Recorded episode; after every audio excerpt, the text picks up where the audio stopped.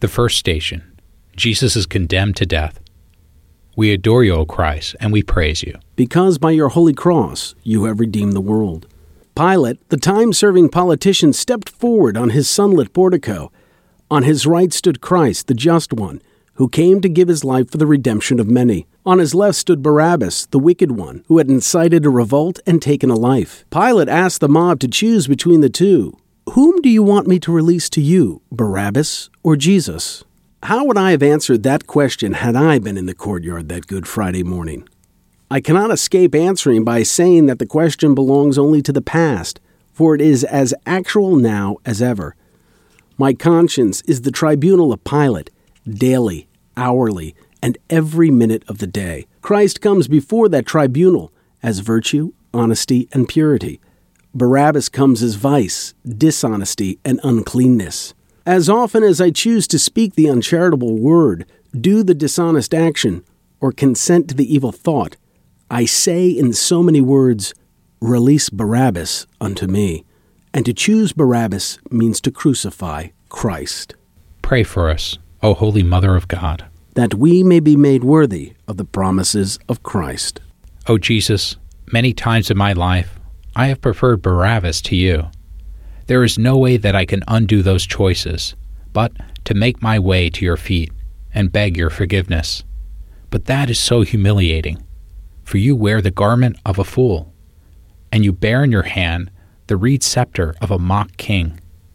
It is so hard for me to do penance and to admit that I am guilty. It is so hard for me to be seen with you, who are wearing the crown of thorns. It is hard, but let me see, Jesus, that it is harder to wear the crown of thorns. Through her heart, his sorrow sharing, all his bitter anguish bearing, now at length the sword has passed. The second station Jesus carries his cross. We adore you, O Christ, and we praise you. Because by your holy cross you have redeemed the world. Our blessed Lord had been a visitor to our earth but forty days when Simeon, with prophetic vision, declared that this child would someday become a sign of contradiction. That day had now come, for he had came unto his own, and his own received him not.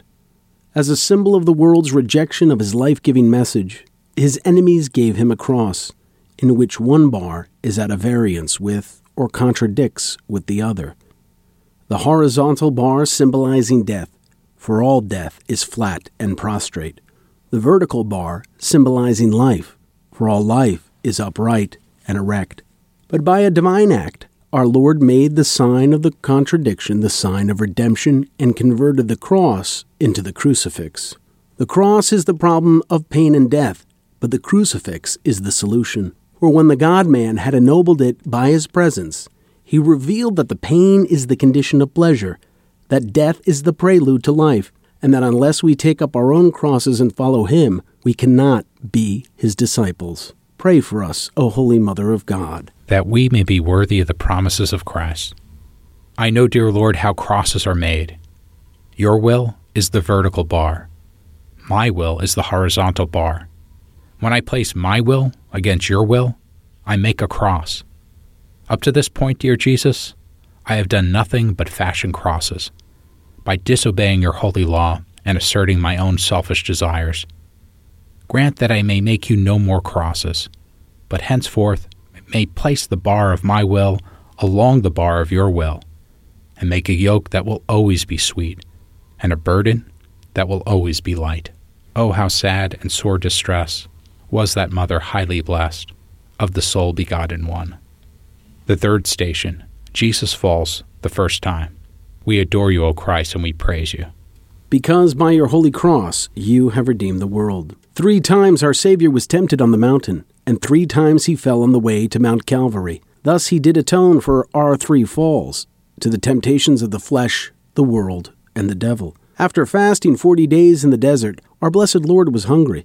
Satan tempted him first on the part of the flesh, by asking him to do the natural thing when hungry, namely, to use his power to command that the stones become bread. But the Master rebuked Satan, saying that the food that satisfies the longings of our hearts comes not from the flesh, but from the Spirit of God. Many times we too have been tempted to give way to the demands of our lower nature, when the Spirit should have been served. But unlike our divine Master, we fell by consenting to the promptings of the flesh instead of to the urges of grace, and by doing what is natural when we should have done what is supernatural. And alas, we have found it always true that giving in to selfish impulses has left us hungry rather than satisfied. On the bread of lower desires, no one can live. Pray for us, O Holy Mother of God, that we may be made worthy of the promises of Christ. When my bodily frame is buffeted by the power of Satan, seal my senses, O Lord, and keep me mindful that my body is a temple of the Holy Spirit, and that only the clean of heart shall see you. Grant henceforth that by the merits of this first fall under the cross I may be saved from the falls of the flesh, not by bread made from stones, but the bread of life. Christ above in torment hangs, she beneath beholds the pangs of her dying glorious Son. The fourth station Jesus meets his blessed mother. We adore you, O Christ, and we praise you. Because by your holy cross you have redeemed the world. At the marriage feast of Cana, when Mary first noted the embarrassment of the hosts and asked her divine Son to work his first miracle, he answered, My hour is not yet come. But at her request, he anticipated the hour and changed water into wine. His hour, he said, had not yet come, but his hour was her hour too, and now it had come.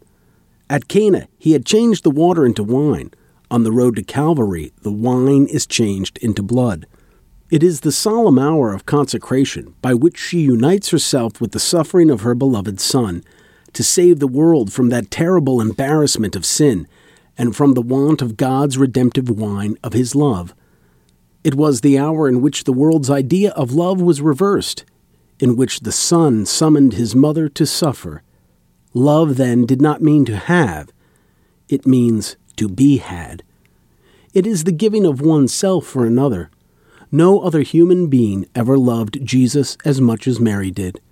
So we must say that no one else ever suffered for Jesus as Mary did. Pray for us, O Holy Mother of God, that we may be worthy of the promises of Christ. Mary, dear Mother, in this your hour of sorrow, you are paying dearly for the privilege of your immaculate conception.